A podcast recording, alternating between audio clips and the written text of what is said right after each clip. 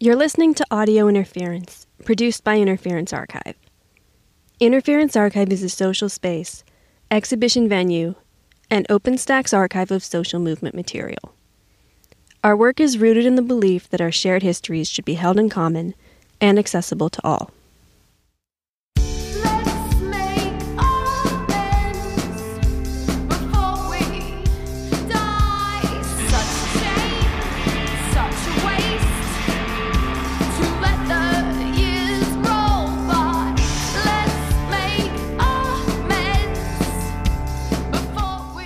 In this episode, we're talking with the curator of our current exhibition, High Viz Australian Political Posters 1979 to 2019.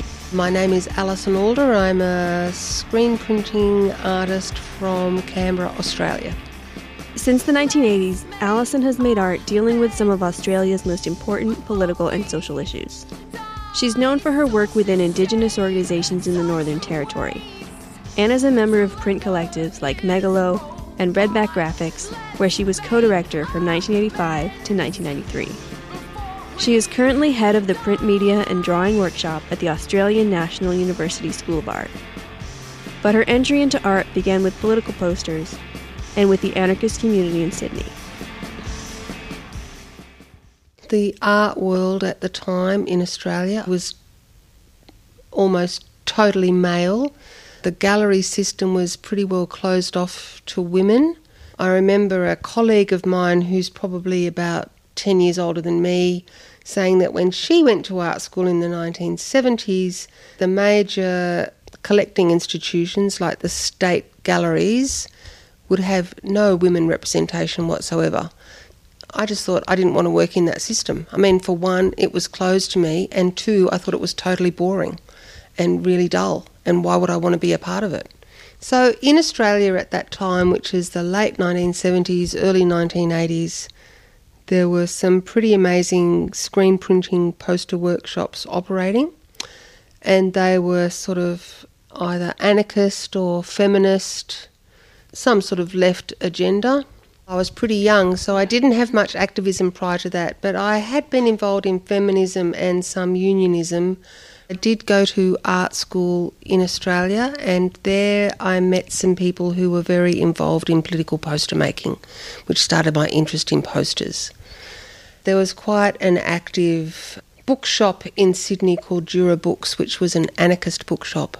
And one of my friends at art school used to go there quite regularly and bring back these amazing posters. And they were just the most amazing pieces of work and also really informative about political issues at the time. There was a lot of stuff about feminism, but also a lot of stuff about uh, land rights for Aboriginal Australians and those issues that the country was facing. And so that's how I got involved. I think one of my first commissioned works was a poster for the Women Against Rape group who were protesting. We have in Australia a Anzac Day, which sort of celebrates a great defeat in the First World War. And the Women Against Rape decided that they were going to hold marches to highlight the issue of women used as collateral damage in war.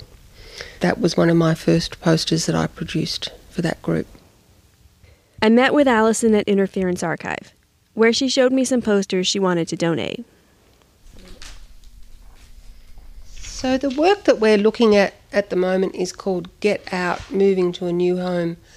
And I became involved with a gallery and a group of people in Sydney who were trying to protect their homes from gentrification. It's a public housing area, which is, if people don't know Sydney, it's right under the Harbour Bridge and right across the circular quay from the Sydney Opera House.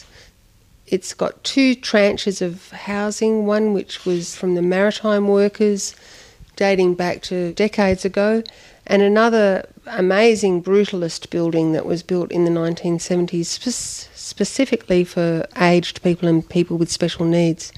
This print is um, actually taken from one of the letters that one of the residents received, and I had been speaking to her, and I just tried to make this letter from what she would see when she was reading it, like what she would think. So it says, you know, get out, which the letter actually doesn't say get out. It says moving to a new home. I want to assure you that we will help you to, and it actually says relocate, but I've said to get out. I worked on the Get Out housing campaign with the community, met the women who were campaigning, distributed the posters to them. They put them up, up in their homes on the front windows. Sadly, um, we didn't win that campaign.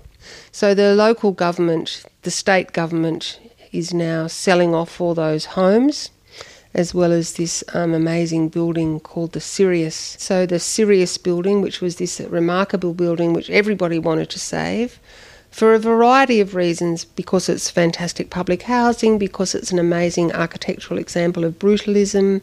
Sadly, that's on the market now if you'd like to buy it. Okay, I'll look into it. yeah, that's right. It's only a few million dollars. Throughout her career, Alison's work returned to the same themes Indigenous rights, resistance to the nuclear industry, labor, and feminism. This next one is called the Future Feminist Archive, and it was part of a project that I worked on again with a, a group of people and a gallery who were accessing archives that aren't sort of normally in the public domain or aren't known to the public, primarily women's archives. So in 1984, I actually worked with this group called the Kembla Coal and Coke Women's Auxiliary, which is a miners' a wing of the miners' union. I made a poster for them back then. So I went back all these years later and looked at their archives, which are, in, are now held at a university, and looked at the amazing activism that these women undertook from about the early 1930s. And they worked with amazing issues, like it's a real roll call of issues facing Australia over those decades. The images on the poster are logos from some of the correspondence that I found in their archive. So there's logos from Russia, from the Communist Party of Australia, their own logo, International Women's Day. While there are no nuclear power stations in Australia, the country is the world's third largest producer of uranium, and it has a long tradition of anti nuclear activism. I lived in the Northern Territory, which is obviously north of Australia, in the centre, and people might be aware of Uluru or Ayers Rock. I worked with Indigenous women there at an art centre. And land rights was has always been a really big issue for Indigenous Australians. And this particular group that lived just about 200 kilometres north of where I lived in the Northern Territory had got their land claim approved after years and years of struggle earlier on this century. And then the federal government of Australia, the Commonwealth government, decided that it would be a fantastic site to store nuclear waste and offered this group, you know, millions of dollars, but, you know, their land would be closed to them basically for the next however long it takes to store nuclear waste. It's the lifespan, you know, 250,000 years or something. I got involved in a campaign with these women, these Aboriginal women, these very strong women. Diane Stokes is an amazing woman uh, on this anti nuclear campaign to stop this waste dump being put on their land. And that set me to thinking about all the issues that Indigenous Australians have faced with the nuclear mining of uranium, testing of atomic bombs by the British in 1958, for example. So I made a whole series of posters that are sort of a bit like magazine titles of all the different things that had happened with the nuclear industry and its impact on Indigenous Australians. And the reason I made the posters was I had an exhibition at the same time that our Senate was sitting to debate this nuclear thing, but I also distributed the prints in the Northern Territory where these issues were happening to show people that you know other people cared that we do do care about what happens in remote Australia, not just in the city. And so, what was the outcome? The outcome was we won.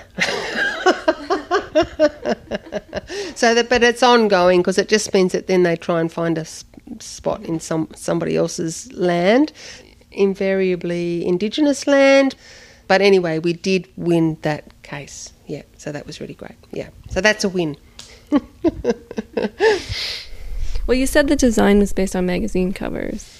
So this actually is a magazine cover from a brochure that the Australian government produced in 1970, the Householder's Handbook for Nuclear Warfare, where obviously Australia must have thought that they were going to get hit by somebody from somewhere. The whole little brochure is full of these happy people with their spades and their ladders and their baskets of shopping, as if that's going to help when you have a new nuclear attack. So this is from a photograph from 1960 at the site where the nuclear bombs were set off by the British, who were doing their atomic bomb testing in Australia. And Aboriginal people described that event as a black mist coming over the country. And in fact, this nu- nuclear cloud did come over the whole of southeast Australia, like it hit the major metropolitan cities as well, but nobody knew about it, of course. But anyway, this image is, uh, is of this small town in outback South Australia that was directly hit by this black mist with an image of an Aboriginal woman walk, walking with her child. Uh, this one is from the Ranger uranium mine, which is still operating in the Northern Territory, which is a uranium mine which consistently has tailing dam spills, which impact on the community there. They have been really amazing activists, that group of people, and have had some quite considerable success, but nevertheless, the mine's still there. High Vis is on display at Interference Archive through April 14th. The posters in the exhibition all come from Alison's personal collection, and they represent a cross section of Australian activism over the past four decades. Australia does have a really strong history of screen printing collectives, especially in the 1980s. Most cities had at least one, if not half a dozen, screen printing collectives, some of which became very well known, and actually their work now describes the concerns of a whole generation of people during that time. So, one of the other workshops that I worked in from about 1984 to 1994 was called Redback Graphics.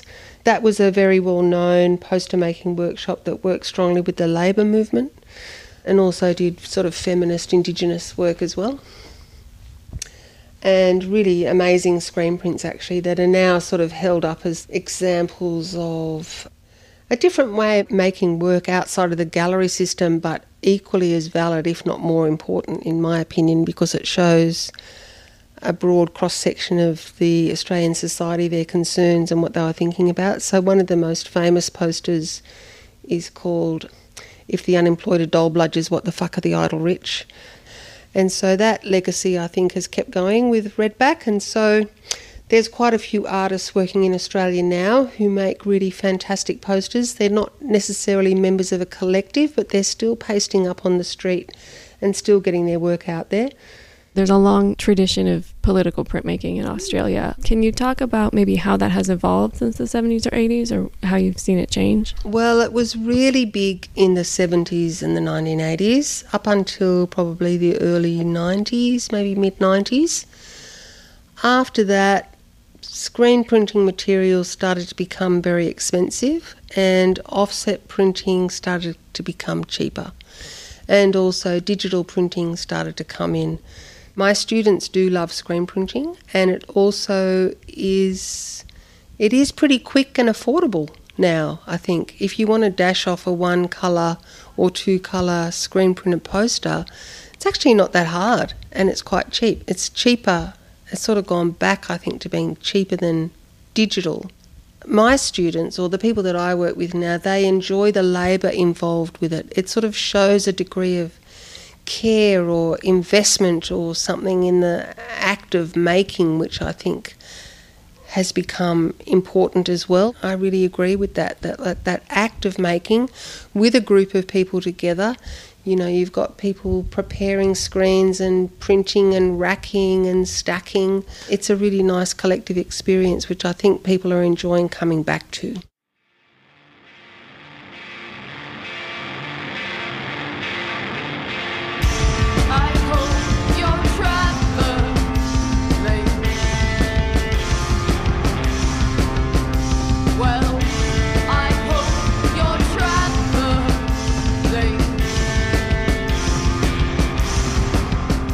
You've been listening to Audio Interference, produced by Interference Archive. To learn more about this podcast and other programs at Interference Archive, visit us at www.interferencearchive.org.